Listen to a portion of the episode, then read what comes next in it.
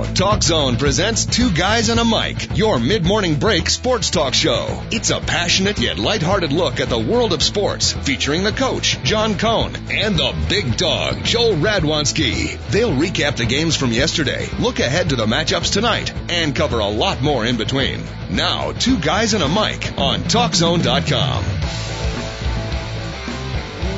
Welcome to the Two Guys and a Mic show here on the TalkZone.com. It is NFL Draft Round One day today. I think it's a three-day excursion this year. They're extending the NFL Draft. We'll talk about that, of course, with our NFL drafting expert Joel, the Big Dog Radwanski. Got a little baseball to talk about. The NBA basketball playoffs not far away, and and being the semi hockey experts and emphasize semi that we are, we'll talk about a game seven last night, and we got two Dos Equis, my friend. We got two game sevens tonight, one of them including Ottawa. Wow. Lots going on in the world of sports. We'll talk about all that and more. First, a little bit of music from our producer extraordinaire, Mr. David Olson, and then we will kick this particular show off. And today we are kicking from the 25 yard line as we were penalized yesterday. Tough break.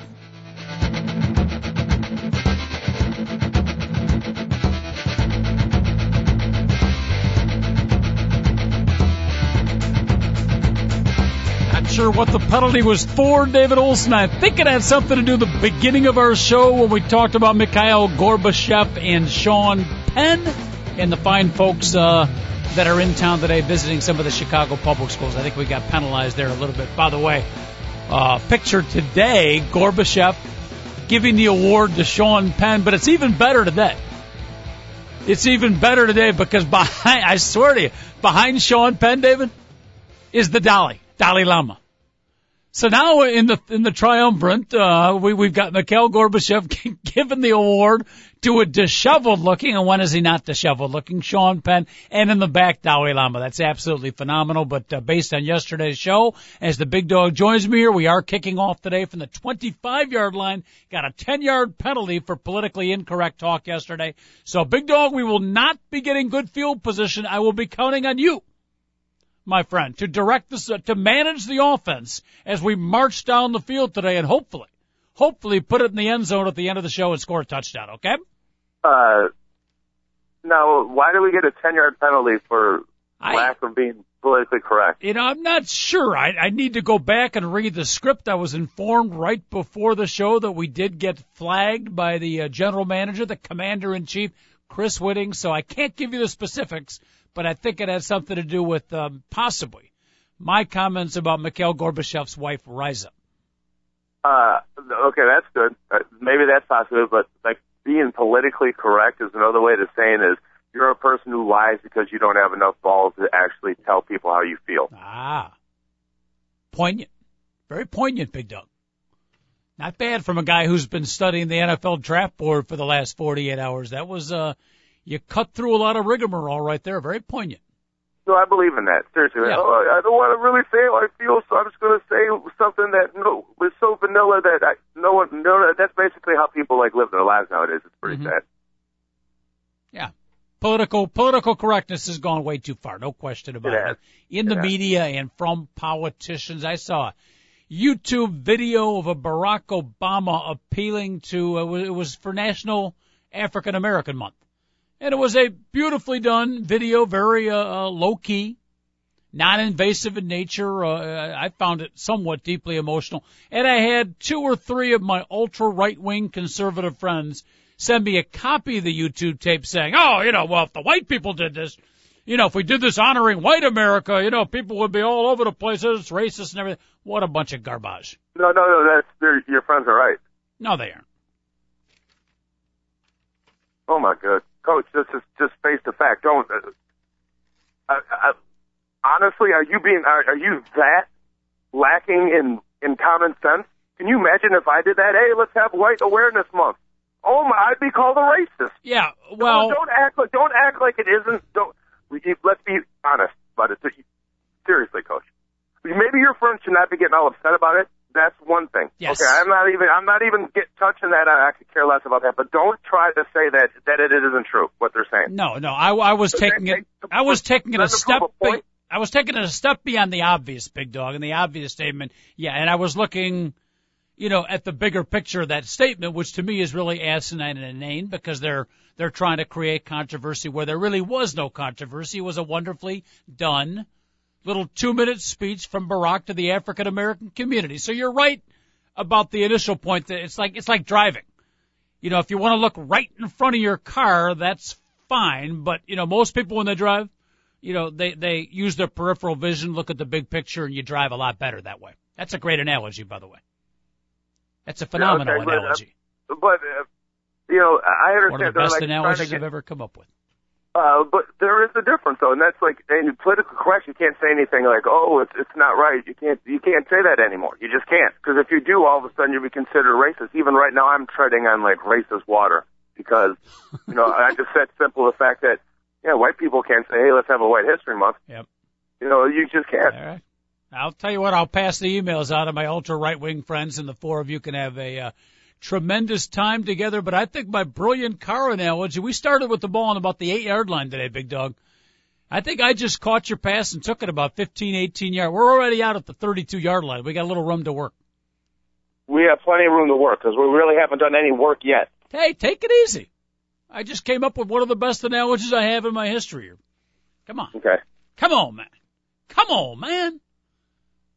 I can't see the screen. David Olson telling me we got a phone call. I got no screen working. All right. Well, now David's coming. Whoever's on the line, hang on. We're trying to get our technical difficulties under control. But Big Dog, uh, before we go out to the caller, it is NFL Draft Day. I know you did a lot of homework. Approximately, what time did you stay up till last night preparing for this particular show? Uh, I'd have to say about 1:30 last night, Coach. Nice. Not bad. I, I woke up at 7:30. Got a run on this morning, and uh, you know, and I, I went through the draft. I kept doing my mock drafts, and and I'm thinking right now that uh, uh, the Redskins are going to somehow make another trade and sell their soul somehow. And I'm trying to figure out if they can even move up and try to grab both quarterbacks with the first and second pick. Wow. so I'm messing around. I'm just kidding. Wow. I I'm so into the NFL draft. I woke up in the middle of the night and started having flashbacks of Wisconsin center Peter Konz and the Bears taking him with the 19th pick. And I don't even know who Peter Konz is. I just read about the guy, but all of a sudden, in the middle of the night, I can't get back to sleep. I'm thinking about Peter Konz, his snap, and his explosion post snap. So he's without doubt one of the best centers that's come out of college football since probably Dave Rimington. Of course, he didn't end up pan, panning out. Love Dave but. Uh, he was the, the, the Pouncey kid, obviously from Florida, is the best center that's come out in the last like 15 years. So Tim, right. those, those are the last two guys. Uh, we will tap the uh, NFL draft sources of the big dog. Joel Radwanski's got all the info for you and hopefully a couple of little surprise picks for you. 888 463 6748 is our phone number. 888 463 6748. Dial it up uh, often and early, or early and often. Either way, out to the phone lines we go. He's been hanging on for a while. We appreciate the hang time. It's line number six, and it's caller Seth. Check it in, Seth. How are you? Hey, Coach. Hey, Big Dog. How you guys doing? Big South. Seth. hey, you didn't wake Hey. up. You didn't wake up dreaming about uh, Wisconsin center Peter Konz, did you? No, I didn't. I was I was good. sound asleep. Good. I'm glad I was Hey, the only one bothered. how's how's everybody doing? Average. Hey, good. Well- hey, listen. Um, I wanted to get your opinion of get your opinion about this. Uh, you know, I know the uh, uh, NHL playoffs for the Hawks, their run is over, but you know, it's been still bothering me with that hit that Torres gave to Hossa. I mean, you know, it's great that he got that 25 game suspension. I think it should have been longer. Matter of fact, I think he should have been kicked out of the lead since he's been fined so many times and suspended like once. And, you know, with Andrew Shaw's hit, they're saying that it was, you know, not, not, you know, it was on purpose and instead of not on purpose, it really, in my eyes, it was not on purpose. And they gave him like a five minute penalty and threw him out of the game. And they didn't even throw Torres out of the game at all. Yeah, yeah, the, and he didn't, Seth, we, we, Seth, we talked all about this last week, and I, I don't want to keep, I'd like, to, I don't want to keep revisionist history. The Hawks got, they were done wrong. The, they, the, the officials totally missed the call. The NHL the next day were like, yes, they totally missed the call. It, it was wrong. The, it, Bolland, first of all, it was was got a penalty for uh, punching somebody on the on the Canuck or the Coyotes right afterwards. So you can't say like they didn't deserve that. They but they did miss the, the penalty. Obviously, there was a penalty. It was a 25 game suspension. You want the guy kicked out of the league? It's a 25 game suspension is the longest suspension hockey has doled out in about 25 years. So yeah, but but, but Big Dog, I'm sorry did, to interrupt you, enough. but they did I, enough. And as a Blackhawk fan, the Blackhawks should have played better. Let's not. It's, it's over with. It's, 25 game suspension is enough, Seth. No, but what I'm saying is the officiating should have gotten something too, because you know what? You know as well as I know, in any sport there's an official. The officials are really horrible, and you know what? Some of these officials they don't even get anything. They don't even get fined or anything for making a call. of course they don't get fined. Of course they don't get fined. They they just don't get re-upped as officials. Guys that don't perform well enough, that get graded low enough, they get, they drop them down to different low, lower levels. And the best ones get uh, they don't have to worry about the test, and the best ones get to to continue in the playoffs. That hockey crew will not officiate the rest of this playoffs. It's already been determined. So Uh, Big dog on that part on that particular hit. Did they um, referees say that they didn't see it, or No, did an official them- say he? them, you know, all four of them said that they thought it was a clean hit. Okay. All four of them missed the call. All of them. They were like, and then later they were like, yes, all four of us missed it. And like they, they, this has been, they were the worst officials. That game was like the worst officiated game in the all NHL playoffs this year.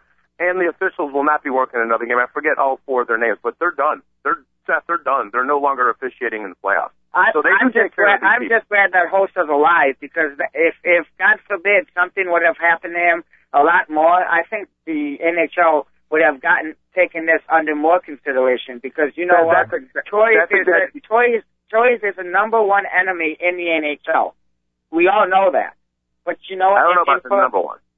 well, I mean, come on, Big Dog. You see, you see what he did, you know, on Vancouver when he what he did to uh what's his name last year. I mean, you know, I've seen this guy play. He he's the most dirtiest player there is in the NHL. I, I honestly thought the Seth the hit that he put on Seabrook last year, the year to the day that he put the cheap shot on Hossa, was ten times worse.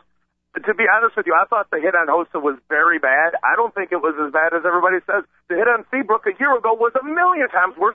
He came flying around and threw an elbow to his temple. Yes, he launched himself, but it was barely a late hit. And that, that's what I'm just. I'm going to be the one Blackhawk fan who says this. Torres got exactly what he deserved. He got a 25 game suspension. He's going to miss over a million dollars. And if he ever does anything wrong again, he's going to be kicked out of the league. To be honest with you, you're talking about Hossa almost died. Come on, the hit wasn't that cheap. I'm the one Blackhawks fan going to say this. Okay, I'm sorry, but the, the Blackhawks played like crap, and all of a sudden everybody's trying to like go back to the host Hossa hit. The Blackhawks played like crap. The Hossa getting hurt it wasn't the reason why they lost, and Big- it was a cheap shot towards what he. I love the fact, Big Dog, that you stayed up uh, to one. I'm done with the Blackhawks season stuff. Why do we have to sit here and keep on bringing up a real bad event? I was gonna say, Big Dog stayed up to 1.30 in the morning preparing for the NFL draft. Gets up at 7:30 in the morning. He's got his charts, got all his memos, and got all his thoughts, and he's you know he's doing the reincarnation of Mel Kiper. in the first question of the day: Blackhawk hockey. Why don't, why don't we just arrest uh, Torres and put him in prison, Seth? Do you think that'd be better? Stone him in front of the the uh, referees. I'm just I'm giving you a hard time. I just I, I don't I think Blackhawk fans need to get over the the hit on Torres. It was taken care of. All right, Seth. Seth, good to hear from you, buddy. We appreciate the call. Don't stay a stranger, and uh, call us back right after the Kentucky Derby, okay? Appreciate it, Seth. Eight eight eight four six three sixty seven forty eight. The phone number. Seth drops off and leaves eleven other lines open. Hate when that happens. Big. We got the big dogs. Uh, got the got the heat going a little bit. Got the temperatures rising a Uh, little bit. I, I, and no, I, I love the Blackhawks, and I know it was a cheap hit. I, I Yep. think I, it's it's it's ten days now, isn't it, or about a week? Yep. I hear you. I hear you. Uh, now getting back to the NFL draft, big dog, and it, will be now a, a little bit different this year. Correct me if I'm wrong. Three days, and tonight is going to be round one only. Do I have that correct, Demento? Yeah, I think this is. I think this is. The, they've changed it up a bunch of times since it used to be 12 rounds one day. Uh, wow, can you imagine that back in the old days? Brutal. Because th- those interns that get paid like four dollars and twenty five cents an hour back in the day because they were just working there because they You know, they were hoping one day to work in the front office. Yep. Those are the only people in the history of sports that I would ever feel bad about. Were those guys? The guys minimum wage, somebody right now eight twenty five an hour. You're talking about the CBFMs. Ooh, oh, those guys that work for the GMs, the assistants to the assistants of the GMs, coach during the drafts. Those people haven't slept in three months. What ESPN? I thought you were talking about like the ESPN TV uh, interns because the Oh, where you very right. where Oh, you start right. out first. You're you're a CBFM, big dog. That's what I heard. Oh God, what- what's that that acronym? CBFM is the Chris Berman foot massager. Oh no. Yep. Oh no. Yep. So you you know you got to start somewhere, but then you do work your way up. Three or four years later, you're actually passing on keynotes to. Uh, uh, I have one suggestion for Chris Berman. I enjoy the work of Chris Berman in the in certainly over the years at ESPN, but one sug- actually a two word suggestion for Chris over the next three days: shut up and let Mel Kiper talk. No, no, no. I, I, I can't believe you said it because all Chris Berman tries to do is set everybody else up. To Yeah, talk. but he, but he's like Chet Coppock when he used to do an interview. In setting him up, he takes 80% of the talking time. It's like, it's like, you know, Derrick Rose with the ball in the final seconds of the game. He eats up 18 seconds of the game and then dishes the ball to Luol Deng and Luol's supposed to do with something. You know, if you're going to set up somebody, give him some time to be set up. Another phenomenal analogy by me. Thank you. I, I, I think Berman does a phenomenal job at the draft. I'm I, I, rolling could, today, I couldn't disagree with you more. You're talking about hours. You got six hours, 15 minutes in between picks. Any person that can go up there and fill in that time is a freaking god. I don't care how they do it. I know. I, I think I could do it. I really do, Coach. You can right. let me study for about two weeks on all these players. Sit down in front of a camera and I'll give Oh. you six hours entertainment. And you're gonna be like, yeah, you talk too much. I'll be like, you know what? And six hours worth of talking too much. You're exactly right. The first time I've agreed with you all morning is the fact that uh, you think you could do it because I never doubted that. I think you would be absolutely a fish in water. I mean, that would be uh, you in your element. You could absolutely. I would want to do it with Mike Mayock, though, Coach. I really would want to do it with Mike Mayock. He's good. And I, I, I missed his. He did a one-hour Mike Mayock uh, draft special. Yep. I mean, that's all I needed to see, and I missed it last night. And Yep. hopefully, it's on the NFL Network repeated today because uh, Love Mike Mayock. I could watch. I, I watched Mike Mayock do a one-hour documentary on the history of asphalt on the History Channel. It was thoroughly entertaining. You, you know, Coach, I'm gonna, I find it really funny that you like Mike Mayock so much because the man has no sense of humor when it comes to football. Zero. Yep. I have never heard him even. He is so serious, so passionate, so dedicated to the game of football. He would never even. He doesn't even like. Well, he'll smile. You know what I mean? Because he just loves the game so much. I've never heard him joke at all about the game, and that's totally unlike the guy that you normally would like. I would think. Yeah, you're right, but I, I happen to like. He's the guy who does color on the Notre Dame game, just making sure I get the right guy, right? Um, uh, yeah, this year, didn't he just start doing the Notre Yes. Dame game this year? Yes. Yeah, okay. Yeah, and I didn't even know who he was. And I, I remember commenting to you after the first couple of games, man, the dude doing the uh, Notre Dame games, that guy's really, really good. And I proceeded to uh, listen to him through some very painful Notre Dame losses. But uh, yeah, he's and he did some NFL too, didn't he? Um, Coach, he is the NFL Network's play-by-play guy, or, or, or excuse me, color guy for uh, Mhm. their games, and he's like their expert analysis. Whatever they do, anything, Mhm. he's like their expert guy. So, All like you know, they have Warren Sapp and Deion Sanders and Michael Irvin. They get out on there and they they they they ask like they go they do interviews and they ask real tough questions like what's it like to to be a receiver and watch the ball so much? Oh, it's so tough, Michael. It's so old. And then you got to be and then like Mike Mayock comes in and asks like the real questions. How come you don't block? How how come you don't work on your route running? You know, it's pretty cool, coach. I love you All guys. right, all right, very good, Big Dog. We're rolling today. I like the uh, the the uh, roll of the show, the chemistry of the show. Again, we started back on the eight yard line. I got us up to the thirty five. Couple of good solid four yard runs by you. We're up to the forty seven. I We're got, about to I, cross. I got tackled a couple hard times by Seth. Yes, the uh, the Seth phone call I- I would call that was it was that was like a sack, but we he, made he a hammered me. huh? Man, Seth let me have it during that interview. Seriously, Seth, give me a break there, man. Come on, he's hammering me. Uh, all right, we need to cross midfield though and get into enemy territory here. Let's talk NFL draft. Getting phone lines open. 888-463-6748. One guy that we haven't mentioned that's been talked about on uh, some other shows, a potential Bear draft pick. And I remember two years ago, maybe even three when he was a freshman, saying that I really like this kid, talking about the wide receiver from Notre Dame, Michael Floyd. I know he had some off-field issues. And then, uh, was it last year where in his compatriot, who's the, who was the other receiver, uh, with the, with the, with the famous Golden name? Tate. Huh? Golden Tate. Yes. Golden Tate. How can you compare with Golden Tate? And Golden Tate had kind of the breakout year and took some of the pub away from Michael Floyd. And I always felt big dog. And I'd like to hear your expertise on this. That Michael Floyd is an NFL receiver. Golden Tate is an occasional flash. But I think Michael Floyd is big time. And as an addendum, let us remember the quarterback issues and the Brian Kelly and Charlie Weis wacko coach factor that put fear Yeah. into the passing game. I think you put Michael Floyd with a coach that actually lets him relax and lets the quarterback relax. I think the guy's a big time NFL receiver. Uh, the only player that possibly, and I, he won't be there, but the only player that you would take ahead of Michael Floyd if he was there at 19 would be uh, Melvin Ingram of South Carolina. Okay. If Melvin Ingram, who's supposed to go around 13 or 14, falls to 19, that would be the only guy you would take ahead of Michael Floyd. But I can't imagine both of those guys falling that far. They're probably going to be plucked right in the teens right before the mm-hmm. before the Bears actually get a chance. I'm going to agree with you real quick on that. When Golden Tate and Michael Floyd were at Notre Dame in the first game of the year, you're going to remember this. You probably forgot, but you'll remember now. He separated his shoulder, coach, didn't he? He played the whole season with the separated shoulder, and Golden Tate had this thrust out season was because the best player in the team, Michael Floyd, was playing with a separated shoulder and drawn up a double coverage while Golden Tate was in single coverage on the other side. Mm-hmm. So like when people are like, well, Golden Tate is only average or at best for as a rookie receiver last year, it's not even comparable. I, I couldn't agree more on you. Michael right. Floyd is a legitimate first round uh, wide receiver. Cool.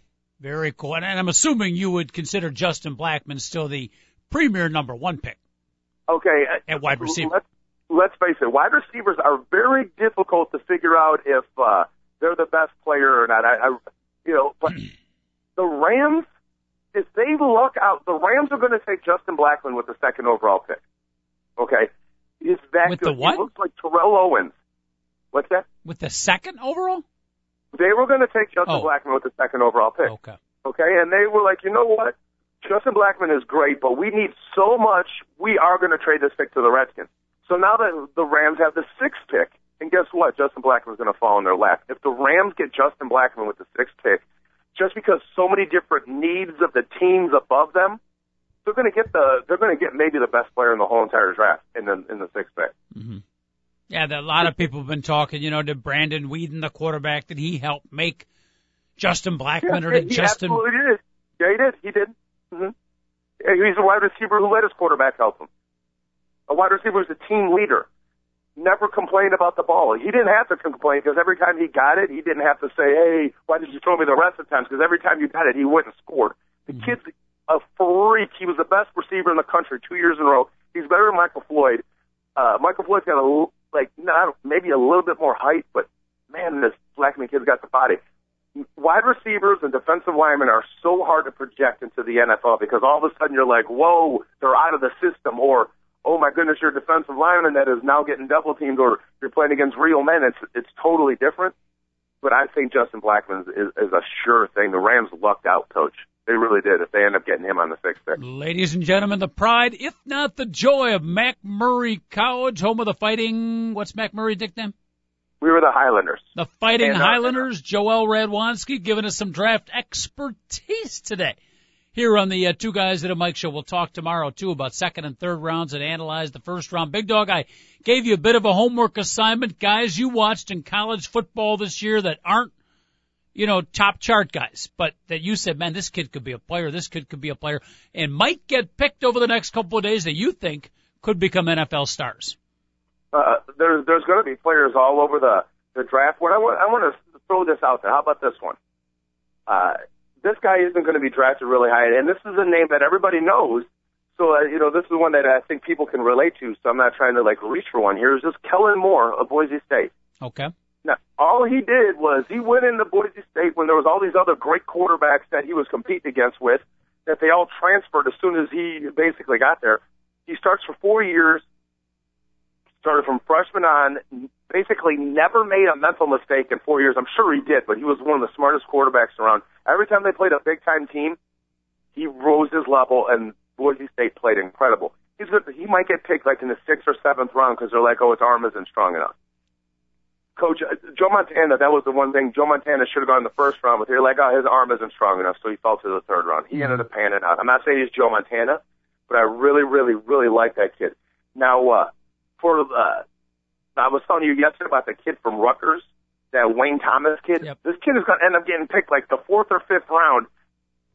I would watch Rutgers games, and this guy would just absolutely hammer people, just uh, hammer people. So I, I actually I love that kid for somebody that you might not know that's going to be like uh, that's going to be drafted a little bit later on. Mm-hmm. So- All right, a couple of kids to keep an eye out for, and Kellen Moore, of course, uh, we've all seen play, and you can say he can't do this and he can't do this, but the one thing he has proven over the four years he spent at uh, beautiful Boise State is he can put up the W. He won, and he did it consistently with a team that was not used to going 11 and one every season.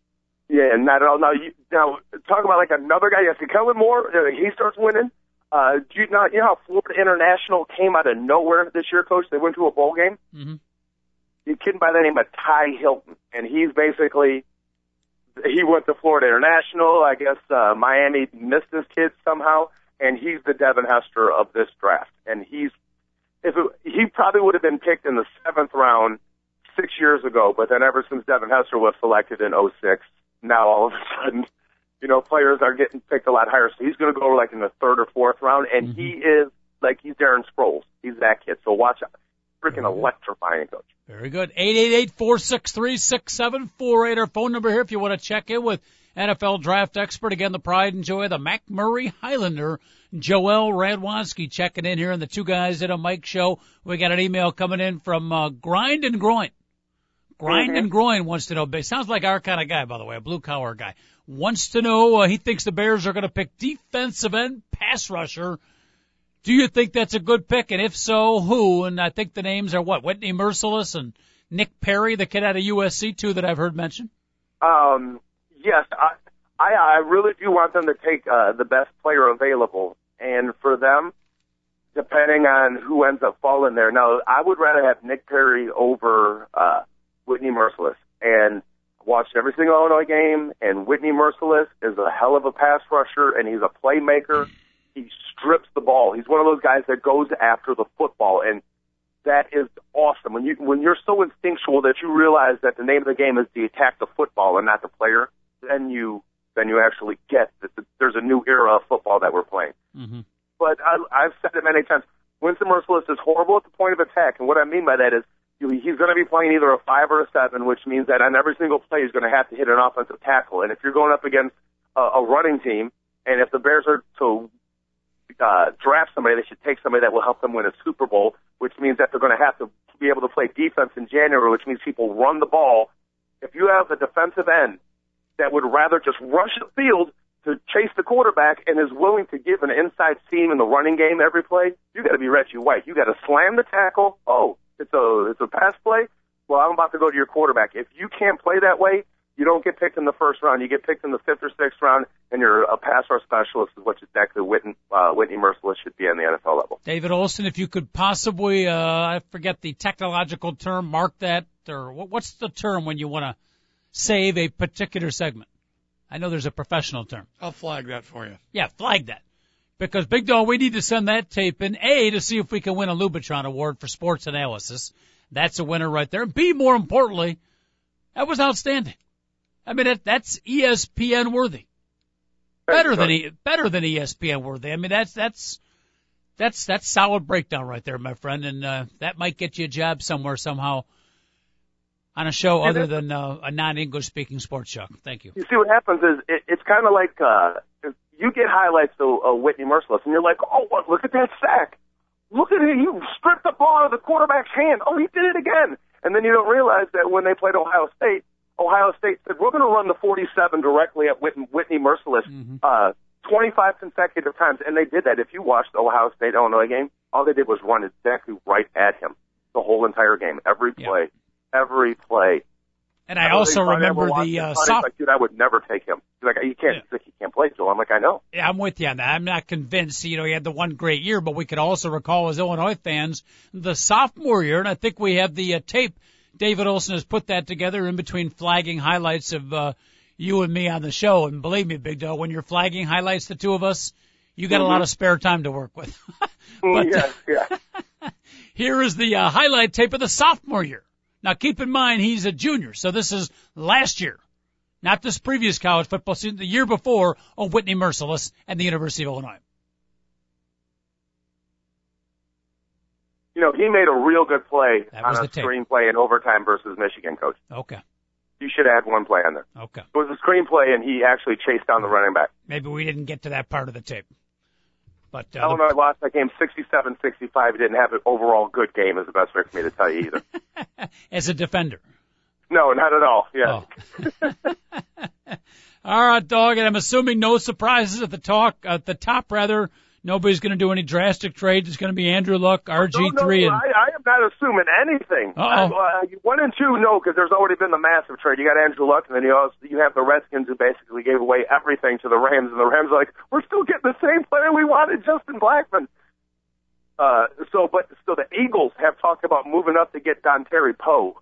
Remember, I told you the massive, massive defensive tackle that they were jumping over human beings and all that dude from Memphis. Well, the guy that should have like he's to should have got drafted in the third round. Well, since he jumped over a table and he's 360, they now he's now people are trading like supposedly the Eagles are going to give up a bunch of stuff so they can get this guy from the Jaguars at number seven. So trades, coach. There's still eight and a half hours to go before the before the trade the, the draft starts. Expect something major in the trade uh, situation. Not one or two, but three through whatever. interesting. Dontari Pope, by the way, and there's the uh, little Poe, Poe, Poe, as in like Poe. Yes, yes, Dontari Poe out of the University of Memphis. But um, the word on him is, you know, phenomenal combine guy, unbelievable size and quickness. But if you actually watch the tape of the Memphis games, Big Dog, Dante Poe doesn't make that many plays. That's what we hear. Amen. Amen. Yes, exactly, bro. That's exactly it. And I'm going to tell you this. This might sound crazy, but there's defensive tackles that I know that have played the game that made one or two tackles a game, and they were the most dominant players on the field. As a defensive tackle, you don't always have to make the the plays, but you're, he would. They would show him, and he would get hit. The ball would go to the wind. He would just stop and watch the play. He wouldn't even run after it. I can't have a guy like that. To tr- give away draft picks to trade up for a guy that's going to watch other people play football while the 21 other guys are running around on a field coach, there's no possible way I would ever pick that. You're exactly right. 100% Interesting. right. Backcar Bob emails in. He wants to know if there's any chance the Bears will uh, select in the later rounds a field goal kicker Elvis Wideright out of University of Southern Alabama. No, uh, actually, they, they were gonna, they were, they were actually gonna just bring him in to give, uh, Robbie Gould some competition. they might not have to waste a draft pick on him. They're not sure. I love that. If we could have a goalie named Passmore, we could have a kicker named Wideright. Oh, Yeah. Or and a uh, what was the bullpen stopper uh, for the was that the Orioles? Pedro Stop is their closer. Yeah, that, that's the new guy. That's a good yeah. one. Yeah, you got to be gutsy if way, you're going to draft a kid named Elvis Wide Right to kick field goals for you, though. Uh, By the way, watching the watching the Rays yesterday and uh, the Anaheim Angels uh, were able to score a run off of a, a reliever that came in and he walked the bases loaded. His first name is Grant. What's his last name? Grant Walk. Grant Balfour. Look it up. Guy, guy walked the bases loaded and throw, had a run going yesterday. Yeah. Grant Balfour. Yep. Don't want to be a pitcher if your last name is Balfour. Maybe a hitter, How but- could, how could his last name be Balfour? He's a pitcher. It's crazy. Hey, sneaking a little baseball talk in between the NFL draft here. If you're a baseball fan, you want to chime in, dog and the coach at your service. Good news, bad news if you call in. Good news is we'll get you right on. The bad news is you do have to go through the temporary pain of talking to our producer, David Olson, which at times can be a painful experience. 888 463 6748, but it's like a shot, big dog. You, you feel the pain right away, but it goes away pretty quick. You're pretty hard on him. Yes, I am. Okay. Yes, am. Well, with the salary he's earning, he deserves to be. Um, again, eight eight eight four six three six seven four eight. But the big dog, the uh, the actually great game last night. Too late for my blood, but the Oakland A's in 14 14 innings. Knock off the White Sox five to four. We had Paulie Konerko hit his 400th in the ninth inning to tie it up. So he gets his dramatic 400th home run and in true Paul Konerko fashion, he does it in a tremendously clutch situation. I don't know if you were awake for the 14th inning, but apparently all hell broke loose. Uh, yeah, coach, I was able to stay up until five o'clock in the afternoon. It was really difficult. Ah. And I, I know, I know you're, you, you have to rush to the, you have to rush to the, the buffet to get to the, you know, the Ellery meal by four o'clock in the afternoon. I realize that that's too, Sa- that's too late Salisbury steak was overcooked yesterday. I was not happy. Yeah, I could imagine. Uh, wife has going for an afternoon game. I was watch, I watched the whole game. I started watching right when the the Cup game was done, like every pitch after that. And when Konerko hit his 400th home run to tie the game up in the ninth, okay, first of all, Stoney and Harrelson were bitching for two innings about the execution of the White Sox. See, no longer because Stoney's in in the in the booth, can Hawk Harrelson just complain about uh, injuries and bad umpiring why the White Sox are bad? Well, he actually had a yeah. The White Sox execution has been horrible today, and I guess it was miss hit runs and bunts and all this stuff. And right when they're going through this, acting like the world's over with, Konerko just turns around and hits a jack. And you know how they do? And put it on the board, yes. You know how he does that? Yep. Well, after he did that, he was just put it on the board, yes. Hell yes, hell yes, number four hundred. I was like, what? He lost his mind. Harrelson lost his mind for 30 seconds. Because you know how Stoney does it, yell in with him? And I think he was, he turned to Stoney and was screaming at Stoney. Hell yes! Well, you're not going to yell it with me? I'll yell it even louder. I swear, Coach, I had that feeling. So I need to uh, I need to YouTube the uh, Hawk Harrelson call.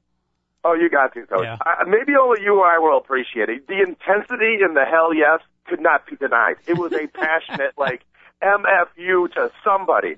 I'm not kidding you. Yeah. It was not like joyous. It, it was more like whip it out and smack somebody in the face with it type. Uh, hell yes. So Yeah. Well, again, it was a was a dramatic. You don't see a 400th homer very often. And the cool part about it was the White Sox were down 2-1 in the ninth inning. So again, in true Paul Konerko fashion, he does it when it counts the most.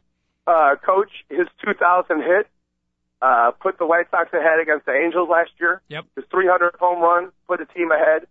Konerko is just flat out a professional hitter. And by when the year's over with, no one's going to notice, and it'll be gone by the wayside. But Konerko will be hitting 305. He'll have 38 home runs. He'll have 115 runs driven in, and by the end of the year, now one bad word out of anything but positive will come out of his Yep. mouth. Yep. The guy is just, uh, you know, we've said it before. He's a pure pro. Absolutely. You want to look under professional baseball player, the model for a quality player. I mean, literally, you can't get a better example than Paulie Konerko. I'm not saying he's the greatest player that's ever played the game, but No. he is just a pure professional baseball player. you know, we talk about like guys that get the most out of their ability, and you want to Yeah. have 25 guys on it because they're a lot easier to watch. Yep. You know what I mean? When when the guys are playing at their best and they're getting the most out of their ability, win or lose, you can deal with it. All right, Uh, now help me out. 14th inning, I was uh, waiting in line at the buffet. A lot of angry seniors yesterday. The service was very, very slow. So about 4:30 now, we're in the 14th inning, and the the White Sox break through with two in the top of the 14th. Alexei Ramirez, my guy, with a gapper. Two runs come in. 14th inning, nobody had scored for a while. Game's got to be put away. They bring in their brand new closer in the bottom of the 14th big dog, Hector Santiago. And apparently uh, he gave up two run homer to your guy, Yoenis Cespedes, and then single, single, single, game over, Sox lose. Yeah, it's uh. Now that's only his second blown save of the year, right? Yes. Santiago. Yep. So yeah, hopefully this doesn't become a trend. You know, what I mean? because he blew one the other day and he came back like two days later and was awesome. So he's going to have to bounce back for this because that that's a pretty tough win for the for the White Sox because they played horrible and then all of a sudden they had a chance to win. Their pitching was great yesterday. Another great day of pitching for 13 innings, and then to to lose it that way when you think you're going to grab a win, uh, that's awful tough. And uh, the Cespedes kid you know, I'm getting a, a, a lot of grief all over Twitter just saying, you know, this kid's a five two player is going to be all right. And they're like, he's done nothing yet. Yeah, you're right. He's only hitting like 240, and he's only got like four home runs. But don't forget, the kid has been playing professional American professional baseball now for a month. Okay, maybe like six weeks if you're included. Uh, you know, basically the spring training game. Kid's phenomenal, coach. Mm-hmm. Yeah, uh, he's good. He really he's compared to Bo Jackson, and that's exactly what he is. He's going to strike out 180 times this year, but he's going to hit 280 with 30 homers. Yeah, it was a big two-run homer in the uh, bottom of 14, no question about it for Oakland. And uh, the pitching you're talking about, Chris Sale, oh, he looks good. Chris Sale's wow. going to be a tough pitcher. He went eight innings, and the bullpen was phenomenal up until the uh, the 14th. What, Will Ohman, Nate Jones, Addison Reed, Matt Thornton. I mean, they just, they set him up and mowed him down. Yeah, it's, uh, Matt Thornton seems to be back to prior 2011 form. Yep. Because, you know, he, for three years, he was as good of a left-handed reliever as the American League had. Mm-hmm. And he had a bad year last year, and I, yesterday he was just buzzing him in there. So he looked, uh, he, he looks like he might be back for the, the pale hope. All right, Cardinals beat the Cubs five to one. They salvage one of the games in that series. Cubs still win it two out of three. Uh, I, not much to say about the game. I will ask you though, Lance Lynn, the St. Louis Cardinal pitcher, he's now 4-0, the first four-game winner in Major League Baseball. Ronnie Santo, if you could, tell the listeners a little bit about a guy I've never heard of before, Mr. Lance Lynn. Do you want me to do the Santo stick, or do you actually want to know anything about the guy? Eh, actually, tell me about him. He's, uh, you know, he was a reliever last year, and basically he's got a two he's got a two seam fastball coach which rides in on you and he's like the one pitcher in uh, the National League Central that isn't afraid to throw inside and that's all he did all day long he kept breaking bats on the Cubs looked like the ball was right down the middle it would fly back in on them right on their hands and bust bats and uh, the kids I mean he's here's what happens with the Cardinals he wasn't supposed to start but then they get a couple injuries Chris Carpenter goes down and now they this kid now he ends up being the best pitcher in the National League so far through four games in the year. He's the first four game winner. And basically they're like, oh, okay, we have a replacement for Carpenter. By the time Carpenter comes back, you know this guy will come back to normal, and Carpenter will be fresh for the mm-hmm. playoff runs. I don't know what ha- what the Cardinals have done, but they have sold their soul or something. Everything works out for that freaking team. Yeah, and you thought you know stuff like that, you know Tony LaRussa and Dave Duncan, the the duo yeah. that were so responsible for they're gone now. So you thought maybe a little bit of that magic would not be there. I don't know if it's residue or it runs deeper in the St. Louis Cardinals system, but those two guys are gone. But a guy like Lance Lynn comes through and uh, uh, not only fills in, but but excels in replace of uh, their great pitcher Chris Carpenter. Yeah, they they like them and the Twins. They had like this philosophy. Yep pitchers who throw strikes and put fielders behind them that can go catch the ball. And then after that, we can see if you can hit. And mm-hmm. that, it's worked out for the. And by the way, the Cardinals can flat out hit. How, they're crushing the ball so far this year. Yep. I'm, I'm, they're, they're killing me, the Cardinals. Yep. Hey, real quick on the baseball roundup, wrap up. Not any dramatic happenings yesterday, but uh, Baltimore did defeat Toronto three to nothing. The Orioles now 11 and seven. They are in first place in the American League East. Let me repeat that for all our friends in the Maryland County area, Baltimore at 11 and 7 in first place in the American League East. Thank you. I felt good to say, Big Dog, because it's been about 18 years since I've been able to say that. And, you know, I, I don't know what to say. I don't know really to believe it or not. I mean, uh, 18 games, that's one ninth of the season, a, a season, 11% of the season they played in their first place. Mm-hmm. And he, what Brian Matusz you know, Jimmie Johnson is their closer. I mean, they do have Adam Jones and Nick Markakis, who are the two extremely underrated outfielders. Adam Jones is like the superstar nobody in the league knows. Him and Andrew McCutchen are my guys. Like the these great young center fielders are still like 25. Mm-hmm. But your coach, you don't have much after that. I, I don't expect this to last. So hopefully, I, I I would love to have the Orioles turn it around. It would be nice to see the Orioles and the Royals turn it around and have some decent seasons.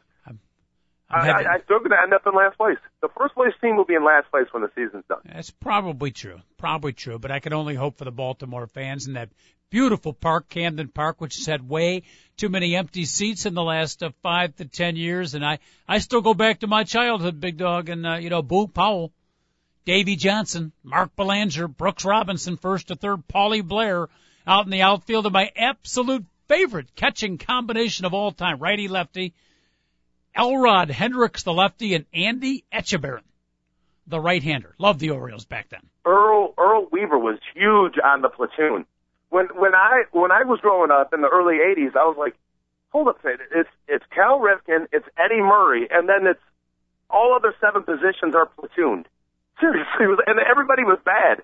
But like John Lowenstein, you know, he couldn't hit a lefty. You put him against a righty, he'd be unbelievable. You know, it's, that's just how the Orioles have always done it that way. Always Mm-hmm. had a couple superstars and a bunch of guys that can field and hit against either a lefty or righty. Yeah, well, we'll see But- what happens. But uh, right now they're atop the American League East. Real quick, one streak uh, continues. One streak is over. Kansas City knocks off Cleveland eight to two. The 12 game losing streak is over. It's all over. And Anaheim, on the other side of it, they lose to Toronto. Big dog Albert Pujols, who started off slow, started to hit a little bit. He's back in an 0 for 19 streak. Albert Pujols, unheard of.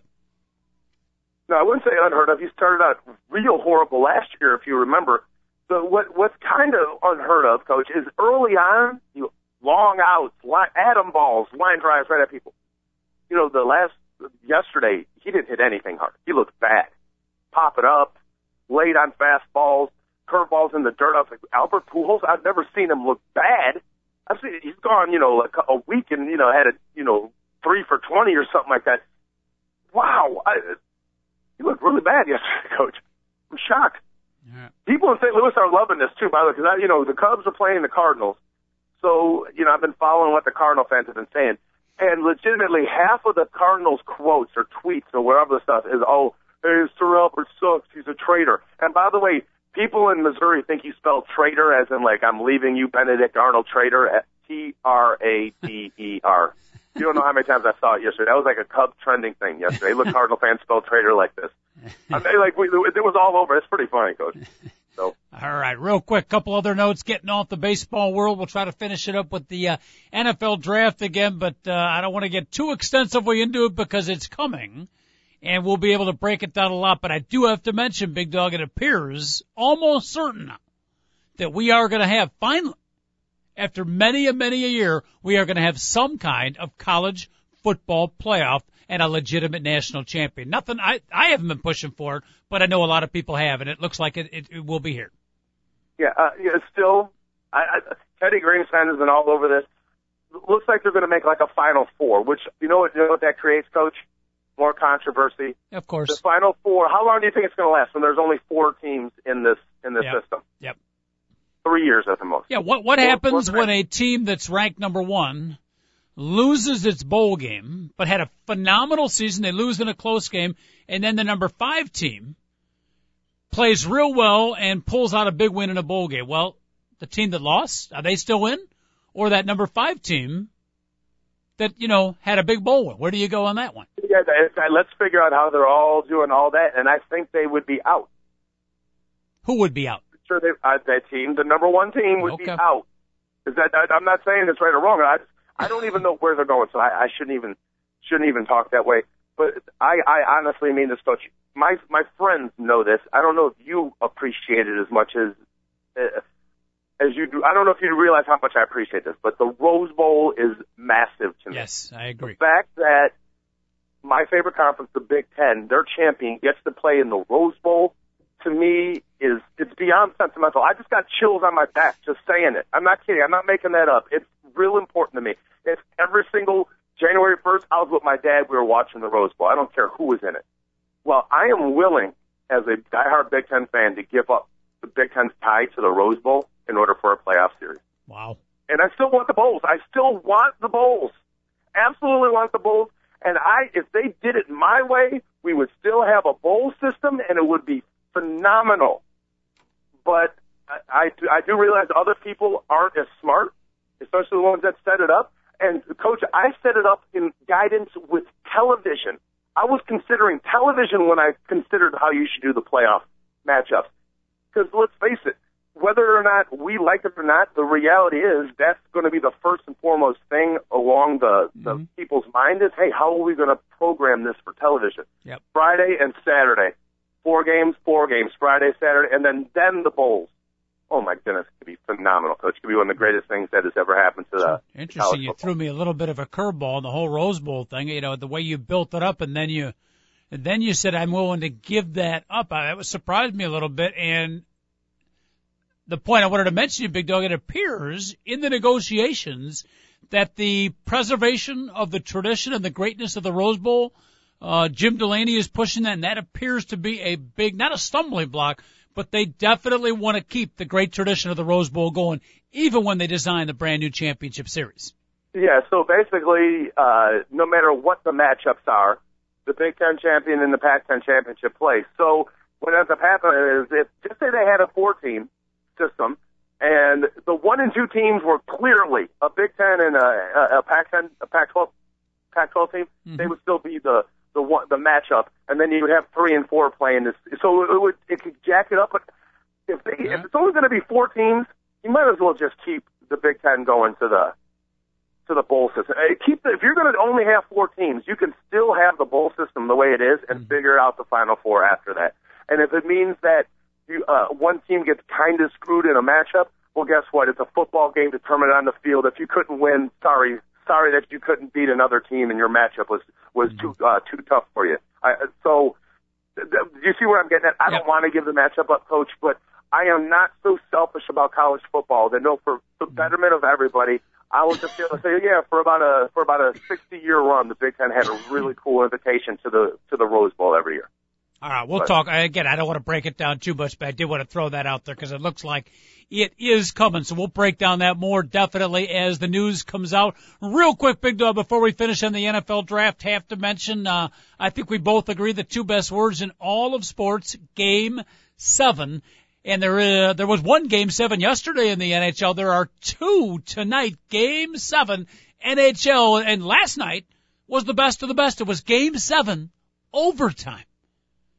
I don't know if you watched it, Big Dog. I watched the end of that. I was disappointed. I didn't care who won, but I, I was disappointed that it ended after two minutes. I wanted to see a whole period of that incredible drama. Game seven, overtime in the Stanley Cup, as good as it gets. Not yeah, overtime, like, sudden death. Sudden death. Yeah, Cam Ward, I do believe got the goal. Yes. Uh, oh, phenomenal, coach. What, what a way to end. Now, there's two games on tonight. Game seven.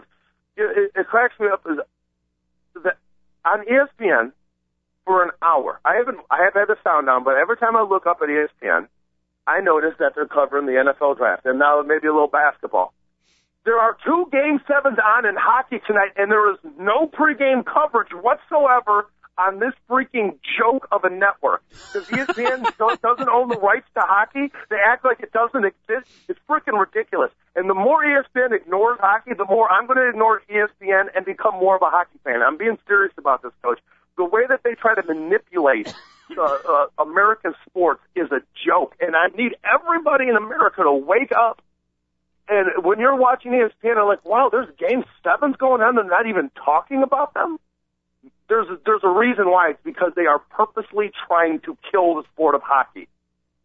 And when they get when Disney buys hockey back in four or five years, coach, wait until you see what ESPN's like. You'll be like, oh, but all of this is just hockey on uh, coverage. It's watch. What's the name of the new channel that carries the hockey? It used to be Versus. What is it called now? It's now uh, NBC Sports Channel. There you go. And and they absolutely overdo the hockey, which is fine. Which is fine because at least you can get some type of hockey coverage. You just go there. So basically, it's like you get your sports on ESPN, non-hockey, and I go get my hockey from ESPN Sports, but or N- NBC. I'm making it a point to watch the NBC uh, like their version, like their their night wrap more than SportsCenter, just mm-hmm. because of the manipulation of ESPN and, and ABC. All right, well, check it out, folks. Tonight, Ottawa against the New York Rangers. That's your preliminary game, and calling it a preliminary is not really correct. That's your first game, and it's a game seven. And following that is New Jersey and Florida. Set your uh, tape recorder because even if you can't watch the entire game, I mean, you do want to watch if it's close. The uh, third period and the overtime, Big deal, because that again, and we are big sports fans. I don't know if I put hockey first. I definitely don't on a regular basis, but I've said it before. I think the maybe the best thing in sports is Stanley Cup hockey, sudden death, uh, third period when it's close. And we got opportunities twice tonight, and saw one last night as well. Uh, okay, Coach. Now you obviously know I'm a diehard football fan. Anybody that's been listening for the last 54 minutes can tell that. Yep. Tonight, when the NFL draft is going on, that's secondary. I got a team is going to be eliminated and their season is going to be over with in hockey. Uh, that's much more important than uh, mm-hmm. than the NFL draft. Okay. So right. it's it's like just let just let you know I, I will not be the draft is the second thing I'm watching. Okay. But having said that, let's finish the show, Big Doe. We know you're a huge Chicago mm-hmm. Bear fan, uh, position wise, and give me maybe your first, second, and third ideal choices for the Chicago Bears to uh, select at the 19th spot tonight? Uh, like I said, the guy that I want, I doubt's fallen there. Everybody has him anywhere from like 12 to 16, but Melvin Ingram, defensive lineman from South Carolina, should be the third overall player taken in this draft, but he's too short supposedly, and I guess when uh, he was getting off of quarterbacks this year and intercepting passes and returning them for touchdowns, it was funny. They still gave him six points for every time he scored a touchdown on, from the defensive line this year. They didn't give him less just because he was small. Just thought I'd remind that of everybody. Mm-hmm. And when that guy ends up dominating in the NFL, they're going to be like, wow, this guy fell to 15. The I wouldn't mind the Bears even trading up for the kid. Okay. All right. So he Melvin Melvin Ingram is is there. he's choice number one. Who's two and three? Okay, Michael Floyd is choice number two. Nice. Hopefully he actually wow. falls there. I, I doubt that's going to happen. Okay. And then uh, I, I really don't want to go Riley uh, Riley Reiff, but I want to trade. Don't have trade down and then start taking a bunch of good players. And uh, if they could trade down when they have the 19th pick for two extra picks, I think that would be a really really good decision by the by the Chicago Bears. There it is, your one, two, three from the big dog. Dog, tremendous job today. Again, we started because of the penalty and bad field position back on the eight yard line, but uh, I gave us the initial burst, uh, brought us out to about the 35 yard line, and then you methodically. It really wasn't a big play. It was just five, six, eight yard runs, ten yard runs, some draws. You mixed up the plays, but you crossed the goal line at the end. You brought us home, my friend. Outstanding performance. Get some rest, and I hope you can do it again tomorrow. I, I will be able to. I hope, Coach. All right, I've reserved a room in the back here uh, after the show. David Olson has let me sneak into that room. I'm going to turn off the lights and just uh, me and my picture of Stanford left guard David DeCastro are going to spend some quality time together. So hey, you know what? If don't call me in the next him, 20 I minutes. I wouldn't mind either. I could take them too. All right, Big Dog. Have a good night. There is. David Olson, producer extraordinaire. Thank you so much. TalkZone.com. Two guys and a mic. We're signing off. We'll see you at 10 o'clock tomorrow. Have a great day, everybody.